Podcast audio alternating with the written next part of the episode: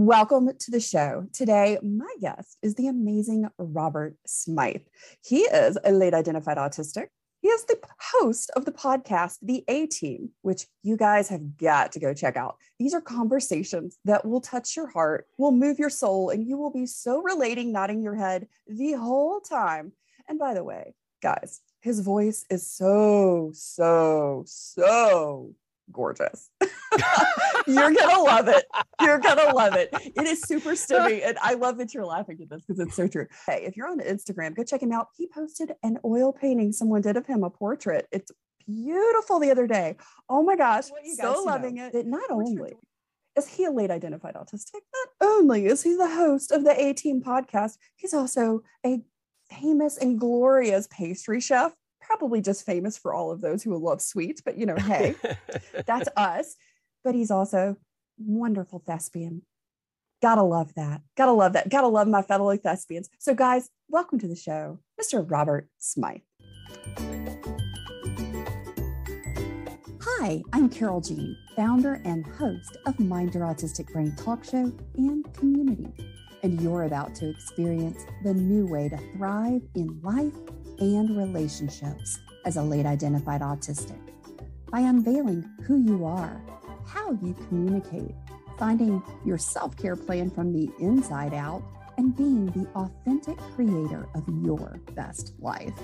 Get ready because this is where we go against the mainstream, say no to outdated society norms, and we say yes to who we are in order to create a joy filled, balanced, and more neurodistinct world. Welcome to Mind Your Autistic Brain.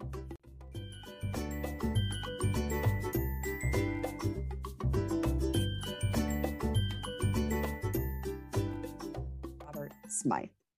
Thank you very much. I, I feel like I should just quit while I'm ahead. oh my goodness. Terribly, terribly, terribly embarrassing. I know, right? well, I, I, mean, you know, it's it's weird, right? Because on one hand, it's like, oh, come on, shucks. And then really, is that all you have? well, if I could keep going, I would. I mean, I have just like a slight little crush going on over here, but okay. Well, I'm, I'm starting to starting to get that vibe. Now it's weird oh, seriously, just yeah, massive yeah, respect for I'm just going to fan myself. That's all. Yeah. I got the vipers. Stop. yeah, yeah, exactly. Uh, it's funny that I'm you should. so say, glad you're here. oh, it's funny that you should just say the vapors. Last night in my um in the in the theater history class I was teaching, we were talking about streetcar named Desire, and we were talking a lot about you know it, it was funny because these are graduate students who absolutely had never really encountered streetcar named Desire and are unaware Finally, one of them said, Wait, on the Golden Girls, there's a character Blanche. from the South, and her name is Blanche. And, and do you think do you think they're related? Were you not dying? How do you not know? well, I, have been I've been teaching these guys for almost a year now, and it's just like nothing really surprises me anymore. But it's just it, it is at this point in life very very um, challenging. That that's the word I want to use. Challenging um, to continually butt up against um, you know, one has a warehouse of experience. And then one forgets that when you're talking to someone who is a third of your age, they really don't have that experience. And and I tend to think, you know, that what I grew up with, maybe what you grew up with, you know, that that's history. That's what everyone should know. And it's no, it's what I should know. Um, and then of course I start heading into old man grumpus territory because it's like, oh, they don't know what I know. And um, who cares about TikTok? I don't know what that is.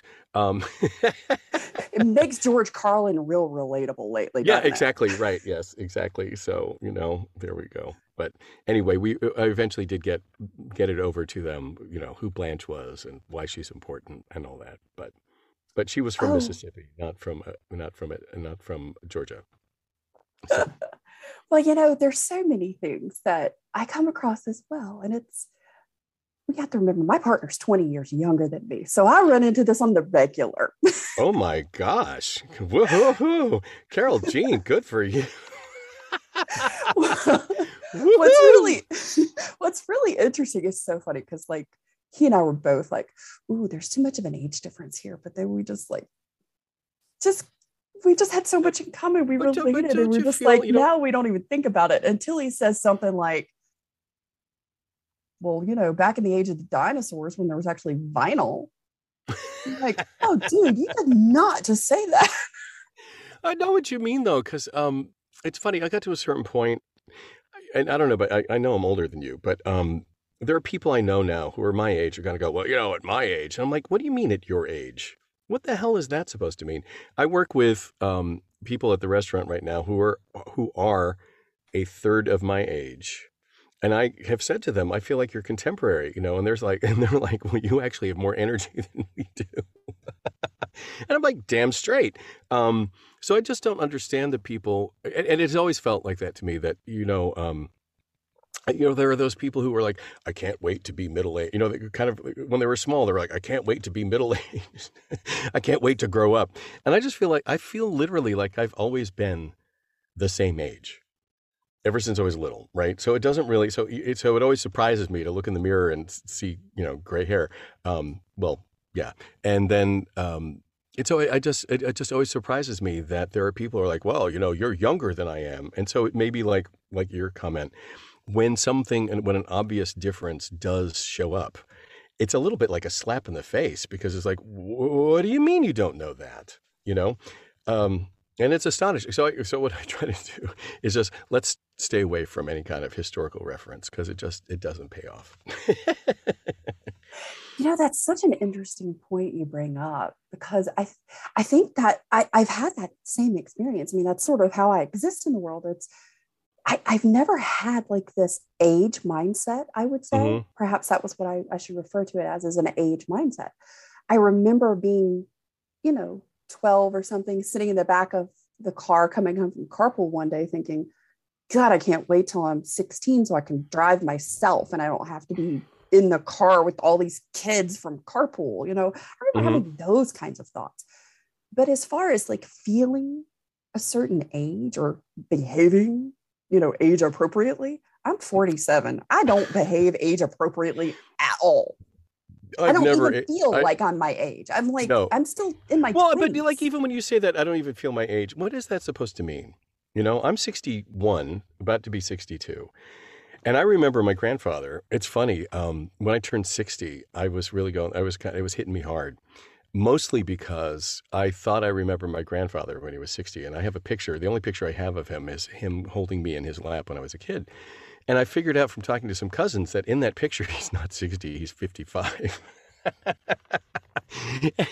but he's the old man I remember. And I'm like, oh, I'm not that guy. And it somehow freed me to be like, oh, okay, that's not who I am.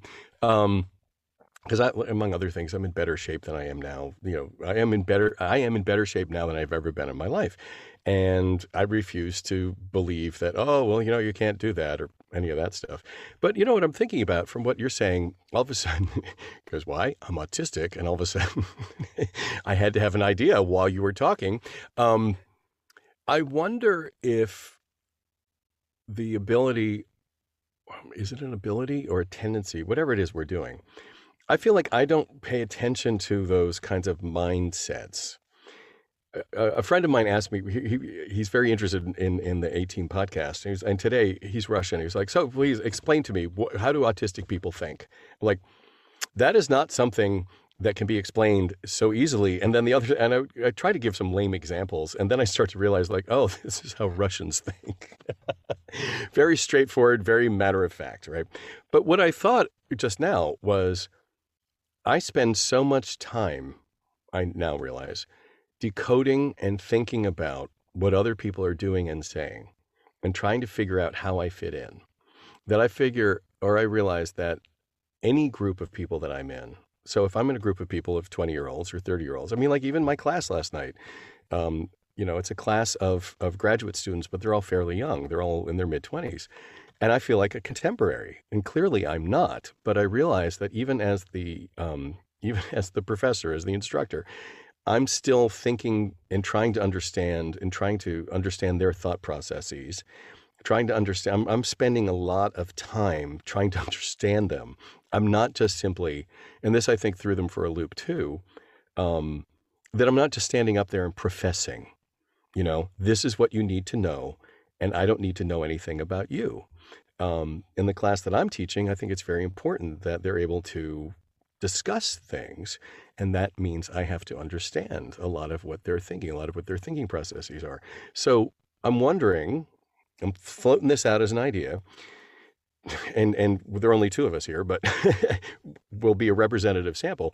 Do you think that as autistics, this this process that a lot of us go through, which is sometimes called masking, um, of really working so hard to understand everyone we're with and you called it you referred to it as you know like the social aspect um, we were talking earlier um, you know that this is this uses up a lot of social energy and i'm wondering if that social energy if we use that term is really referring to i need to fit into this group.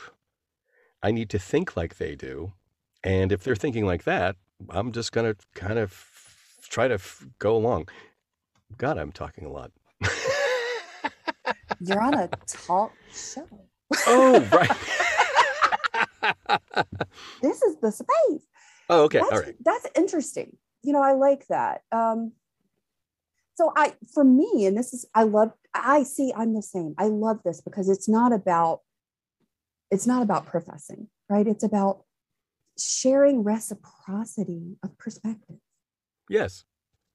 And I love that because that's really where I am. I am so incredibly curious where and that only happened for me in late identified awareness that you realized I, you were you realized you I, were curious i had well I, I was afraid to be curious before i was curious like i'm oh. naturally oh, curious okay. but i suppressed that part because mm-hmm. i was mm-hmm. trying to figure out how to fit in how to mm-hmm. you know not stand out not to be weird not to be ostracized yada yada yada and through that, when I did allow those moments of my curiosity and my, you know, scientifically minded research, just share your perspective with me. I really want to understand how you see things. People would get real uncomfortable a lot. And the way they responded to me was either they would shut down, they would get mad, they would think I was being sarcastic or making fun of them, or they would think I was just being a jerk somehow because they didn't understand maybe the way that I presented it, maybe just from my autistic me. They didn't onboard it as, oh, because it's most people don't communicate in that way. They're not seeking to just curiosity factor of understanding other people's perspectives. It's like, oh, you don't get that? You don't see why I see it this way? Yeah, yeah, yeah. So the, and and what you're making me think of too is like all the times in life where everybody else is talking about something, which I find boring, um, because often I've I've come to realize like, oh, you're talking about people I don't know. The fastest way to shut me down. Um, you're, you're talking about people I do know. Fastest way to shut me down. And so while I'm looking over there, I will just kind of like interrupt, or you know, there's a lull in the conversation. I'm like, hey, have you ever thought about the way that stained glass was made? without the you know whatever right and people are like where did that come from? And then all I can ever think about, because that's, that's, that's just one idea that's floating through my mind. And so all I can ever think about is what do other people think about? What is going on in their minds if they don't have a gazillion things going on? I mean, is it just simply like, there's an idea? I wouldn't know. It was so interesting. I read something the other day that really just so beautifully uh, described this for me. And it's like it's like having 90 tabs open in your brain with four different tracks of music playing simultaneously. And I'm like, oh my God, that's my brain. And I'm like, and, and that's are, 90, majority. Tab- is it like one or two tabs open, maybe? Yeah, and that's 90 tabs in just one browser. right. You have Chrome, you have Chrome, and you have Safari. I have two Chrome browsers with yeah, exactly. and then there, and then there's also what you left open on your phone. Um, yeah, it's exactly like that. It's exactly exactly like that. And then um, I uh, so I actually have a doctor's appointment on Wednesday tomorrow, um, where I'm hoping because I've discovered that your that one's regular GP can actually diagnose ADHD and provide uh, um, prescription for it. And over the past of over the past year, I have become more and more um, aware maybe that's the word I'm looking for, um, that I probably have ADHD. Um, because for one thing, it's so often found to be a, a co I want to say codependent because I hate the word comorbidity, but it shows up a lot. We say co-occurring. Thank you. I like that. That's much better. Eh, the word morbid, just I'm not happy with that. Yeah, um, I don't like it either. So I'm I'm uh, uh, uh, because my executive function is so poor, um, and I do have responsibilities. but someone I was talking to the other day was explaining the whole thing about why time management is a factor in ADHD. And I'm sure you already know this, but it was a, a surprise and, and, and a thing to me because what he was saying is ADHD rewards you with little hits of dopamine. So you keep seeking those dopamine hits. And even though you know you should leave now or you'll be late, there's that one crossword clue that you could get. and you say to yourself, it's just one crossword clue. I mean, a minute. It'll take me a minute. Well, now I'm on the second crossword clue. minutes oh, later. Oh no, it's often more than ten because once you finish the crossword puzzle, well, you, there was the article next to it. You had to start reading that, and it's on page. It continues on page six. So you turn to page six, and the next. And oh my know, gosh, I forgot the laundry in the dryer, and I got to go turn it back on because that was three days ago. Yeah, exactly right. So I'm um so the person I was talking to said that he was taking something for ADHD. And I said, Well, what was that like? What did you notice it right away? He said, Maybe the next day. And I said, What what happened? And he said, I sat down on the couch and all I could think was, This couch is really soft. And that was it. Oh my gosh. And, and, and I there's love part it. Of, and there's part of me that's kind of like, I really want that feeling. And then part of me scared, you know, is a little bit like, does that mean, you know, uh, uh, there's a friend of mine who's a screenwriter and he clearly needs to take something. he's full of anxiety and stuff like, and he's been prescribed stuff and all. And he's like, I don't want to do it. I don't want to do it. It'll turn off my creativity. And I'm like, you can stop taking the pill. you can stop treatment if you find out that you don't like it, you can stop. You can also, as I understand, you can trade around. You can find something that works for you. But I'm just curious about, um, you know, I am about to be 62. I am easily, generously, let's say generously, I'm in the last third of my life. And I would like it, I would like to find out in this last third um, is there something that just would be easy enough to do that I don't lose who I am, but just would make life just that little bit easier. And not because I feel that being on time is the most important thing in the world, but being on time is being respectful of other people. And I have to live with other people. And I hate it when my time is wasted. and there are other things too. So it's like, would that bring a level, you know, would that would that would that lessen my anxiety? Um, I don't know. I don't know. Are you do you take it? I don't know. Are you ADHD? I don't do anymore. But what was really anymore? interesting, no, because I was I was identified with ADHD in my mid late twenties. Okay. And what was interesting is uh, it took several medication trial and error kind of things. You know, you got to find your particular chemical cocktail for your Mhm. body because Mm-hmm. everyone's body is different. And as a Mhm. neurodistinct human, it's not just our brains, it's also our bodies that vary. And we tend to be a little bit more sensitive to medications and chemical changes. So it took a little bit, but it I, I loved your friend's response to I just sat on the sofa and I thought sofa's soft, right? It was so interesting. I was I was taking a lecture course at LSU and it was one of my favorite professors. And I had done several undergrad things, and this was post baccalaureate. And I went back and it was art history, but it was a big lecture class for this. And I remember sitting in that lecture, and about maybe halfway through the hour and a half lecture, I just remember thinking, oh my God, I'm not thinking about 900 other things right now. All I hear is him. My brain's quiet. Oh my God. and I, I had maybe been taking that particular one that I had found was working for about two weeks. And I'm sure other things had changed, but until that moment, That was the that was the thing that really told you.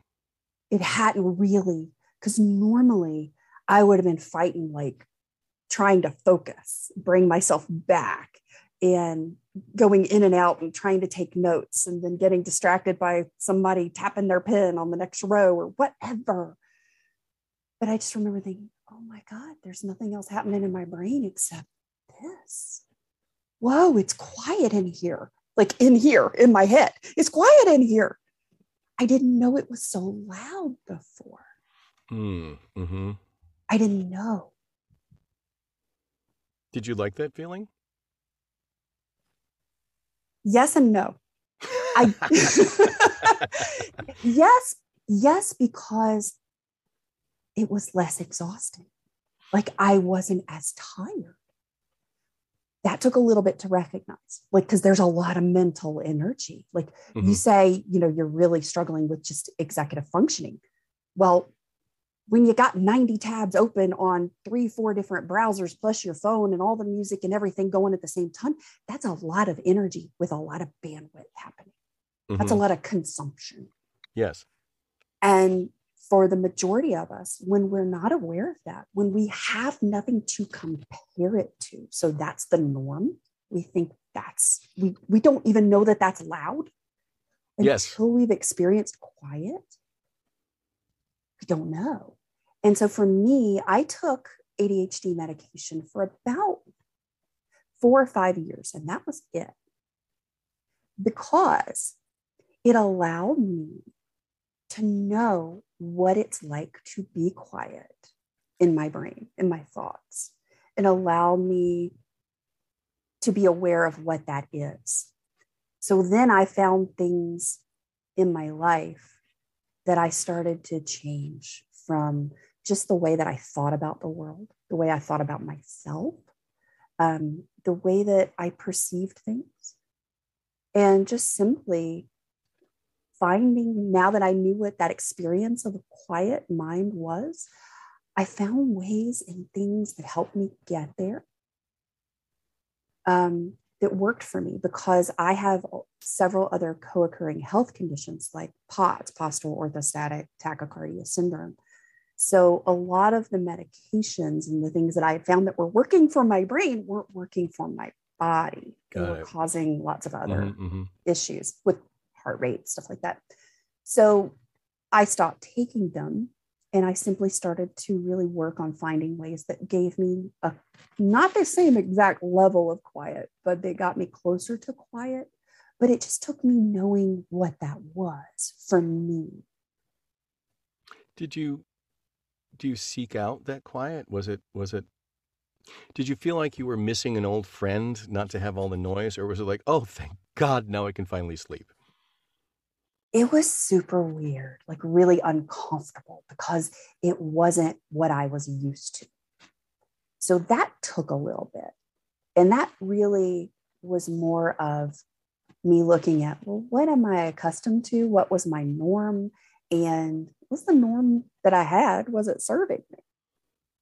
You know, and Did is there a new norm that I know it's uncomfortable, but that's just because it's new? And it doesn't mean that it's good or bad. It just means it's something I'm not accustomed It's different. to. Right, yeah, yeah. Mhm. Um, I guess in some ways, I want to try. Like I said, I will try anything. Um, and what I'm curious about, because there have been times in my life where I feel like, oh, this is me, but this is like a version of me. Mm. Do you know what I'm talking about? So I know exactly so what like you're talking like about. like a clone, right? So was this experience? Will this experience, if I go forward with it, will it end up with me kind of going like, oh, this is like me prime, or this is like me alpha or beta? Um, because I'm definitely still myself, but I'm another version of myself.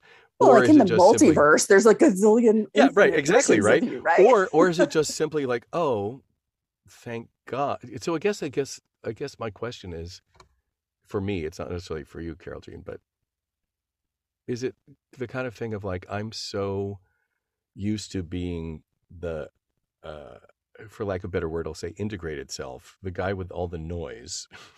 is it going to be weird to not have that noise, and therefore will I feel like I'm less of myself? I will be curious to know the answer to that question after you've tried it. we'll have to come back and do this again. Yeah, exactly. While I'm on the drugs. I want to yeah. know what version I'm getting. Yeah, well, no, right now it's unfiltered. I'm I'm not doing anything. Well, actually, that's not quite true. Um, when I was looking all this up, and as you said, there are different medications that are used.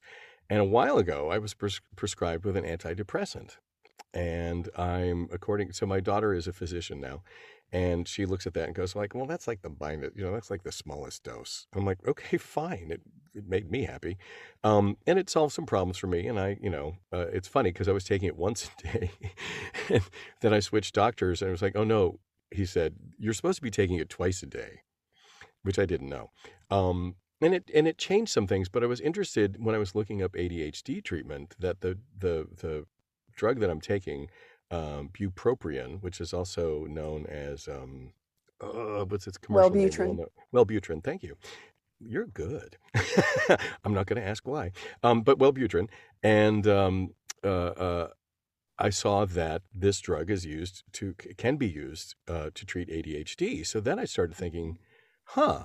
So when I started taking bupropion, has has it in some way already depressed or dampened any ADHD that I might have, um, which I just found fascinating um, because I did feel a big difference after I started taking this stuff. Uh, and now, knowing what I know, I'm almost afraid to to ever stop taking it because um, there are enough voices in my head already. Thank you, and they're not voices; they're ideas.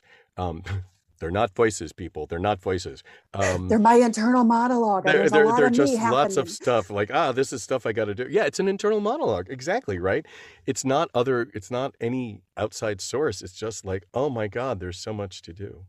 And you were talking about energy, and that got me thinking too. So I'm sure you saw the movie The Matrix.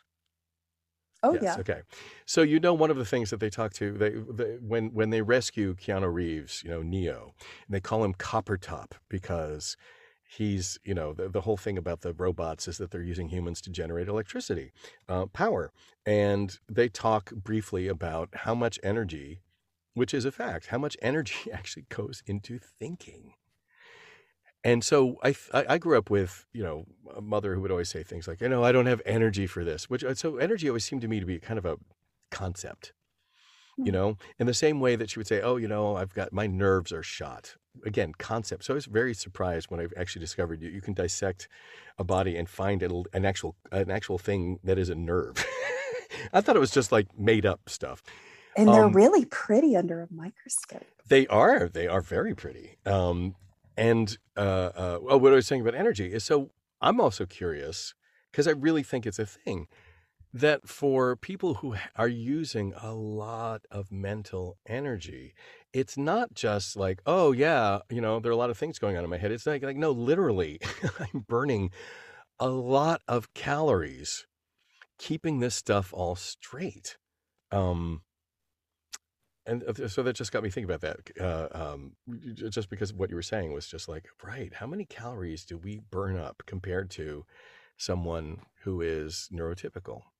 I wonder if there's any study done on that. I don't know. And I'm very curious. there's so there's so many things that are studied and usually from for the most majority part from a neurotypical perspective. So it's not mm-hmm. answering the questions that we want to know. And that's one of the questions it's like what's the what's the difference well if you look at and they and they look at fMRIs and several other different types of imaging of our brains and for the same task that you have a neuromajority brain performing versus a neurodistinct brain a neuromajority brain is maybe only using two to three areas of the brain to perform that specific task. In the neurodistinct brain, there are five, seven, nine different areas of the brain lighting up during that task performance. Same exact task. Right. Which we use which, more parts of our brain. We have deeper folds creating deeper more... folds. We have, and that I think gets back to the whole idea of um, neural pruning and the idea that um, you know, by a certain age, most human beings, eh, eh, their their their brains have figured out what they don't need, and so those parts of the brain are so-called pruned, turned off, shed. I don't know what, um, and that because that doesn't necessarily happen to us, as has been shown in studies, you know, those different areas of the brain, I always think of as like, yeah, it's not. It's and and I don't. This is I haven't studied this, but I, my feeling is somebody might look at that difference between two or three areas of the brain versus nine areas of the brain and go, oh, see, it takes them more brain power to do the same work, right? Instead of like, no, no, no, no, no, no. That we have nine areas of our brain lit up to your two or three because we're doing we we we have three or four times as many thoughts about the same input, and that's what's going on. And there's no that, filter filtering no out filter. all of the I- information that's coming in.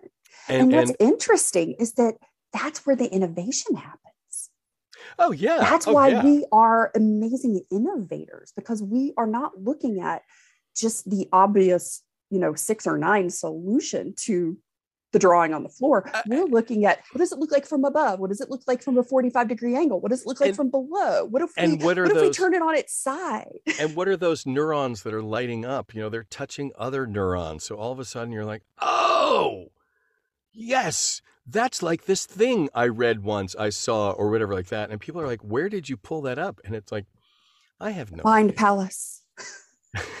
well, it's more than a palace. Uh, in my Sometimes it's a dumpster fire in my world. Well, it so, is a know. dumpster fire, but no, I mean, it was just like there, the number of things that I can remember, and I used to used to bother me until I realized like because people would say, "Well, where'd you find that?" Like I needed to cite the source, and I'd be like, "It doesn't matter it exists. This was before Google, where you can now just go, I'll tell you where I found it. I'll look it up again. Um, and I'm really, really bad at remembering the source of something because I'll remember the idea. And I can't remember generally where I read it, heard it, or where it came from, who's responsible for it, because the idea is the thing that takes place in my brain. As it unfolds and I understand it, it's like, ah, okay. And then I see all of the particular places. It's a little bit like, um, you know when when when uh, uh, they talk about um, you know like how our immune system works and that you know there there are when we talk about proteins that interlock with a virus and it's like a key you know and there's a gap in the virus and that's where the protein can fit in et cetera et cetera. Excuse me. I always feel that way about ideas you know that they they they're like jigsaw puzzles. They're not they're not perfectly round spherical things. They're jigsaw puzzles. They have all the little knobs that stick out in different ways. It's tetris. Yeah but three dimensional Tetris, right? Right. And and and so there's always a thing that's like, well, that kind of touches on this thing. Um, I know that I'd kind of drive my students crazy because when we talk about things, it's like last night we're having this discussion. Um, they're all theater designers, so they're costume designers, lighting designers, and set designers, and they are used to thinking visually, or they should be thinking visually. And this whole purpose of this course is like, okay we're going over the history of Western dramatic literature. And my job is not just to kind of go like, okay, this play was written in, you know, 2000 BC, but instead to say, so when we're looking at a text, you need to know how to integrate, how to interrogate this text so it can yield up ideas because there are so many little nooks and crannies and things and you know we started off the year with them just kind of going like i read a script literally i read a script and as i'm reading it i'm noting how many doors are needed and it's like then you're not reading the script. You're just following oh, a blueprint. they're reading for the technical details. Exactly right? Like how many but not looking at well what is that door historically going to be made of? What is it going to look like what are some of the variations in that particular time frame that that and door or be? and or and how is it in, in, impacting how is that door influencing the conversation in the room? Because we want to think if it's a door what does the door lead to? It doesn't lead off stage it leads right. to something what is hidden behind that door? We, um, I, I, you may not be very familiar with Streetcar Named Desire, but very early on, when Blanche Dubois arrives and accuses her sister of abandoning her at the plantation that Blanche was forced to keep going all by herself, she talks and accuses her sister and says, You know, I was there for all of the deaths, I was there for all of them. Mother, father, Margaret, in that way so big with it, so big they couldn't bury her in a coffin. Okay, so that's just that's just one little line in a rather long monologue. And I had to point out to them, I said, So here's a question for you Who's Margaret? And they were like, Uh, a servant? I'm like, She's mentioned in the same breath as mother and father. Mother and father. Who's Margaret? And they all went, uh, so I said, Blanche and Stella are sisters. Blanche is Stella's older sister by five years, we are told in the stage directions. Who's Margaret? And all of a sudden they went, Is she a sister? I said, I don't know. But if we know that Blanche is the eldest of three sisters, that gives a lot more oomph to Blanche's continual insistence that she's not as old as she looks, that sometimes she lies and says she's the youngest sister, right? That this is, and then it also tells us something about Stella. Stella did not return home for anyone's deaths. And they all went, Oh, I said, so Stella is not the blameless, you know, little victim here. What, why didn't Stella go home for any of those things? And you could see them all going like, Oh, and I said, I'm sorry, but you guys, you need to understand this because this is the story that you're you read this and now you're in, responsible for interpreting it. And I said, that's just one little sentence. and you're already you're already designing the draperies. I love this because you know what? This is exactly like if you if if we were to get like really granular here, get granular. Literature, yes, literature and drama, specifically theater, was how I learned to understand other people by thinking that way, Robert. Oh, I, I, I, I, um, so as you know, there there is a lot to be said about masking and the use of so-called scripts. When this happens, you do this. And so as a kid, I used to read um, etiquette books avidly. I went to white gloves and party manners, dog. Well, so well, you were you were honey, you were taught mano a mano. I had to read it in a book. but what I liked was, especially Miss Manners um, in the Washington Post, because her things were always people writing in with a real life problem. This happened. What should I do? And she was always very good. Oh, when somebody says this, my favorite thing, I, and I, I teach people this. Her, my favorite thing is when somebody asks a personal question, you just look at them and smile. And I'll bet you can do this. Just, I bet you can do this just so nice because there's something, something about a woman who can do it better than a man can. But when somebody asks a personal question, you just look at them and you say, "Now, why would you want to know that?" And she says, "You do it with a little smile, and you do it with a little laugh." And every time they ask, you just say the same thing until they realize they're being a jerk, right? I was like, this is this is heaven sent because somebody asks me a personal question and I get flabbergasted and I'm like, uh, I, I, uh, and I, I, will try to, uh, you know, explain, right? Instead of going like, no, why would you want to know that? I mean, that's so much better than saying none of your business. It's so much better. So I became a better human being, if you will, because I read these things because my normal thing would have been to either melt down or to be rude. And um, I know there are a lot of people who are like, you know, I don't care. But it's like, well, or to word vomit and overshare because they just asked the question. there you go. And then it was just like, I was just asking you how you were today.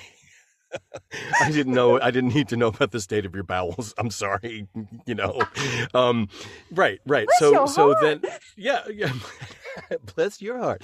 Um, so the so you're you're exactly right. Now the other thing too, because I know you've acted right. So one of the things, and it's interesting that there are a lot of autistic people who are actors.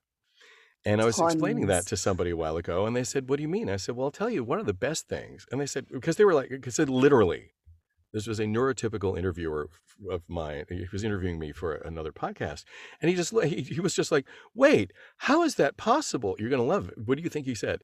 How is that possible? Autistic people are so unemotional. Oh, for the love of all things holy! Ex- exactly Bless right. So I was like, I, I was like, well, actually let me explain. Um, so we explained a little bit. But I said, but here's the important thing, and this is why I think that of all the things that autistic people could do for themselves, taking acting classes is a wonderful thing because there is literally a script where the other person in your scene can only say what you expect them to say. right? So there are no surprises. Utopia.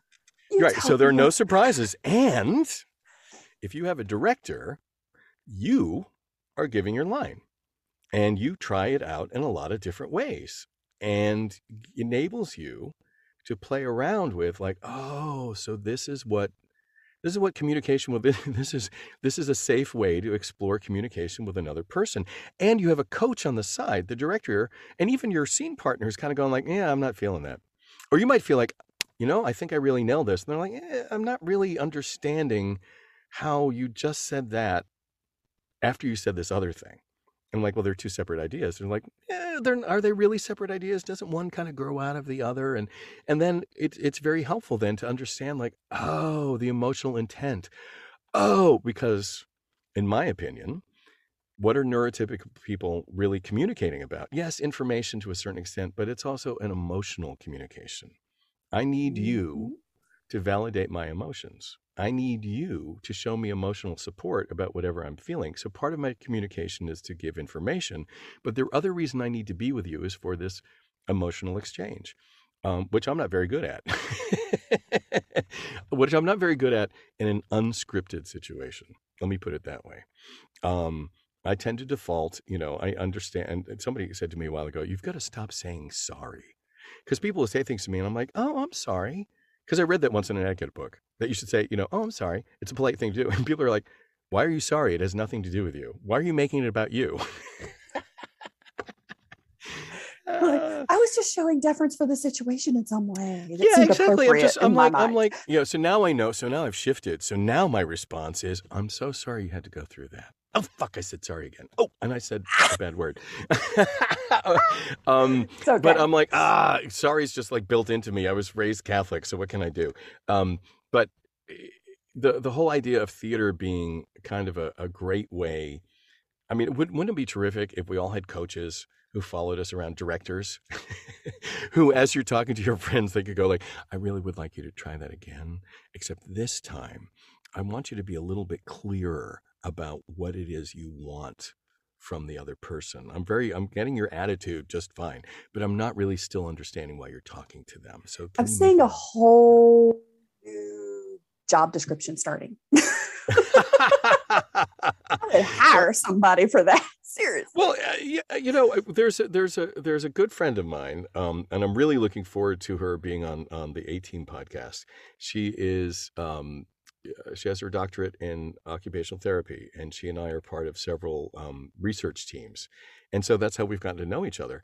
Um, and she had said to me a while ago that she wanted to um, examine the idea of how could theater, you know, what, how could how could one create a theater program that could be replicated in places um, to do exactly some of the things that I'm talking about, um, because I think they're very important, and um, and it wouldn't just be, and it's not like an occupational therapy situation where like here are the everyday things, you know, like you know, um, would you like a bag for your groceries? Where it's that kind of conversation. It's more like, it's more like Streetcar Named Desire, you know, where there are like some really big important scenes and some very important work about what is a family dynamic? What do you do when your sister accuses you of abandoning the entire family and you know you've abandoned the entire family? And yet she's standing in front of you because she's about to stay with you for at least a month in your guest room. You don't even have a guest room. She's going to sleep on your couch. What do you do then? Now, granted, that may not come up for everybody. But what's so interesting and what I love about that, and I guess, you know, that was something that really helped me. It's like just that level of awareness because, you know, the neuromajority has the broken narrative that as autistics and, and ADHDers, we don't, we lack quote unquote empathy, that we don't have interoception and all these things, right? Which you know, we've got alexithymia. There's all these things that, that can factor in that affect us. But it's not that we lack the skills or the ability or the desire to understand this. And so when someone brought to my attention and I started to do some homework and really become aware of things I was oblivious to in my mind, that wasn't how my brain processed information. You know, I would look at a scene or a setting and I would go, what's the data? Look at the black and white, what's the data that's there? But when I started to learn, and especially in theater, to look like if, the, if I was playing a character, I would look at, well, what is going on in that character? What was their historical experience up to this point in the scene? What are they bringing with them? What are their beliefs that they're holding? What are the events that have transpired that, you know, when Blanche and her sister are having this conversation, why is Blanche mad? Why is the sister probably really feeling pretty ashamed or also just, you know, I was avoiding this because there's reasons. Like there was stuff that happened when we were little you didn't know about. You know, there's all these things that until you know to ask those questions or to look for those answers or to evaluate the unseen data, the feel, the emotional history. And it's not that we don't know how to do it and that we can't do it. It's just that that's not the natural way that we immediately approach a situation. Exactly. And so just learning those things makes a tremendous difference in life. It also makes a tremendous difference to continue with Blanche and Stella, if I can, that after Blanche goes on this tirade of blame, you know, I was the one who did all the work. I'm the one. I'm the one. I did it. I did it. And where were you, Stella? Where were you? Where were you? So what does what does Blanche want? Blanche wants Stella to explain herself. And she and also Stella, wants Stella to acknowledge exactly. That she and done all Stella that work. does not. Nope. And so what's interesting Typical sister. What, right, right. Okay, good. Right. But what I think is important for the for the autistic is to say, well, Blanche just asked a question. Why isn't Stella answering it? Right? Because Stella uh, uh, um, you know, kind of sweeps it aside and doesn't really answer the question. She's evading it it's useful to understand that Stella doesn't want to answer the question because she can't answer the question because at this point she can't admit to all of it. You know, it's full bore. And it's useful then as an autistic person to kind of go like, oh, you don't have to answer the question that you were asked. you know, it, it, just imagine Blanche and Stella as two autistics. Oh we my never gosh. Get, we'd never get out of the first scene because Stella. Could we please well, rewrite that? That would be yeah, wonderful. Exactly. Wouldn't that be great? but Stella then is like, well, let me tell you. And she goes through the whole, you know, kind of thing. And it's going to be like, so you brought up these points. Point number one, let me refute each one of them. And I will, you know, it would just be a very different play. And so I think oh, it's it useful.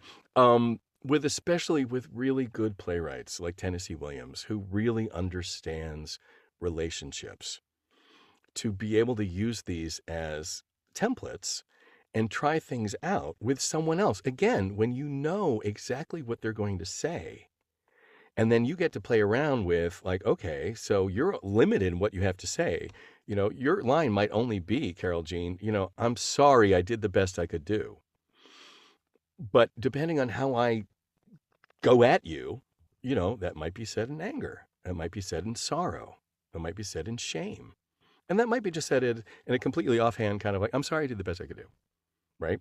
Um, and it's useful then for us autistics to kind of go like, oh, wow. So even though we've talked about it, just like you said, you know, what does Blanche, what does Stella, what do they want? To recognize that, oh, when somebody says, I'm sorry, that was the best I could do, that they may also have all of that baggage behind what they've just said and that we need to kind of go like, oh, I need to give them the room to unpack the baggage. I need to know that they heard me because I, uh, somebody the other day asked me, um, they said, I have a, they said, oh my God, now that I'm talking to you, I realize I have an autistic employee. How do I talk to them? And I said, well, how are you talking to them now? And they said, well, you know, I, I try to, they, they always get angry when I try to, you know, say we're going to change things. I said, well, that's the problem. You're changing things. And she said, yeah, I know, but I always try to make it, you know, like that. I said, no, you just need to come in and go, yo, Fred, there's been a change. So we're going to need to do this now. She said, oh, well, that's kind of abrupt. I said, because Fred is standing there going like, what are you trying to tell me? What's going on? Why are you, why are you beating get around the, the bush? Just get to the point. Oh, we need to change things? Okay. And she said, Really? I said, Yeah. What would be even better, though, would be if you said, Fred, things have changed. So we need to have different outcomes. How do you think we should do it? And she went, Oh. And I said, Yeah. And you know, the really great thing about that is that's the way everyone should be treated. There you go. Right. I said, you know, it's it's like everything with ADA. When we solve the problem for one group of people, we're generally solving the problem for a lot of people. It's good management to re- recognize that the person that you're talking to is a real person, has a real brain. You know, they've been working on they've been working in this section of the organization and know more about it than you do and for you to come in and just kind of go like oh i'm beating around the bush because you know like i i can't just come right out and say it's like look this is my job it's not my life you don't have to make me feel good about the fact that a decision was made by somebody else and now it's affecting me. Just tell me what i need to do. Don't leave me guessing. Don't make yeah. me ask questions you know like oh okay well, don't I be mean, vague for all the don't be vague don't be oh vague. my god don't be vague if there's one thing, if there's one place you should not be vague, it's at work. and you know, to that, I also say, if you notice that there is a problem, if you're not getting the results and the outcomes that you're seeking at, you know, at work in a particular area or project, go to the team and say, hey guys, these are the outcomes that we're looking for. This is actually what we're getting. This is what the data is showing us. Where do you think the problem is and what do you think would solve this to reach these outcomes and not just make these blanket changes from you know 10,000 foot right, when you have right. no idea? Because they may have the solution that's just like well if we just simply did this instead of this that would change all of this. And instead you're trying to completely implement a whole new program on top of this and just get rid of something exactly which costing which more money and time.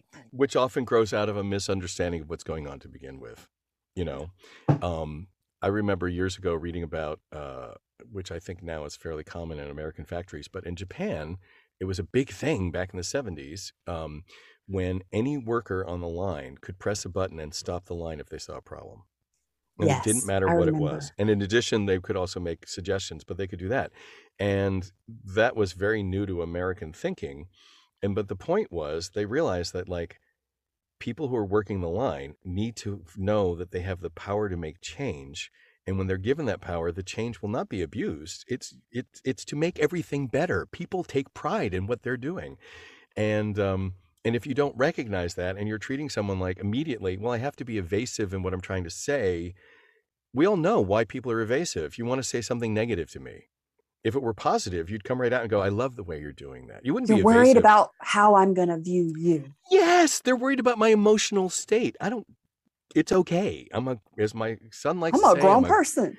well, as he likes to say, I'm a grown ass adult. So, uh, so you might have to bleep that. Um, but the, uh, the point is, if you're talking to someone, especially if you believe they're autistic, and that's the other thing. I said, and the other thing I said was, you don't know this person's autistic. And what if he is? What difference does it make? He might need support. The fact that he's autistic means nothing to you. But you might notice that, hey, you said he gets angry when people make suggestions. So he needs support in how change is brought up to him. He needs support when there's change. So if you're going to make change, support him. And what does that mean? You don't just launch change. I said nothing nothing gladdens the heart of maybe we are autistic, but nothing makes us feel better than to say I just want to let you know and put you in the loop that maybe 3 weeks from now we might need to implement a different system of doing X, Y, or Z. The reason for it is this, and the outcome we hope for is this. Just letting you know, and I'll keep you uh, apprised of, of whatever. And then doesn't matter if they're autistic or not. Anybody is going to come back and go, you know, I thought about what you're saying, and I'm thinking that, you know, this is a solution, or this, you might want to consider this or that. It makes everything better, right? Um, no human nobody, likes change. Nobody, nobody. And, and um, you know, the difference is uh, uh, uh, the autistic person is likely to, to want to react to it immediately to not necessarily have full control over the suddenness of like ah you know um, all of a sudden i'm feeling an emotion probably anger um, i even said this to somebody a while ago I was getting angry about a change. I really, I was, I was like, literally, they told me about something, and I was like, oh my God, that's a change. Oh my God, I can feel my pressure, my blood pressure rising. And I said, you know, you know, I just said as calmly as I could, I reached behind me to get to get what I needed as far as, you know, like how do I pull on a reserve? And I, I realized I didn't have much of a reserve. And I said, I need to go out for a walk. I said it very calmly. And and their response was simply, Why are you getting angry? And it's like, how did emotion come into this? I've been trying to keep emotion out of this. And now you want to know about my emotional state, like you have something to do with it. And maybe mm-hmm. you do, mm-hmm. But it's none of your business. Why would you want to know? Why are you getting angry? Now, why would you ask that? Robert Smythe, this has been a beautiful, wonderful conversation, and I have enjoyed it immensely. I can't I believe it's it over. Again. Oh my God. I know. we definitely have to revisit this because I want to know the answer to your question. Which one? Your ADHD one. oh, oh yes, yes, yes. yes About yes. how you're going to respond or how you may be responding. We definitely have to revisit that. Thank you so much for being here today. You have been a phenomenal guest. Guys, be sure to go check out the A Team podcast. I will have links below. You are going to love his show. His conversations are phenomenal. Thank you so much for being here, Robert. Well, thank you, Carol Jean. It's been a real pleasure. Thank you. If you are someone who likes to help people and share what has made a difference in your life, please share this talk show with a friend and on your social media accounts so that you can be the blessing in another late identified autistic's life. Be sure to tag me at Social Autie so I can personally say thank you. And to help keep the talk show ad free, please consider becoming a one time or recurring supporter through either Buy Me a Coffee or the Anchor Podcast links in the show notes below. I truly appreciate your support. Thank you for being a listener, and thank you for adding your voice to our story.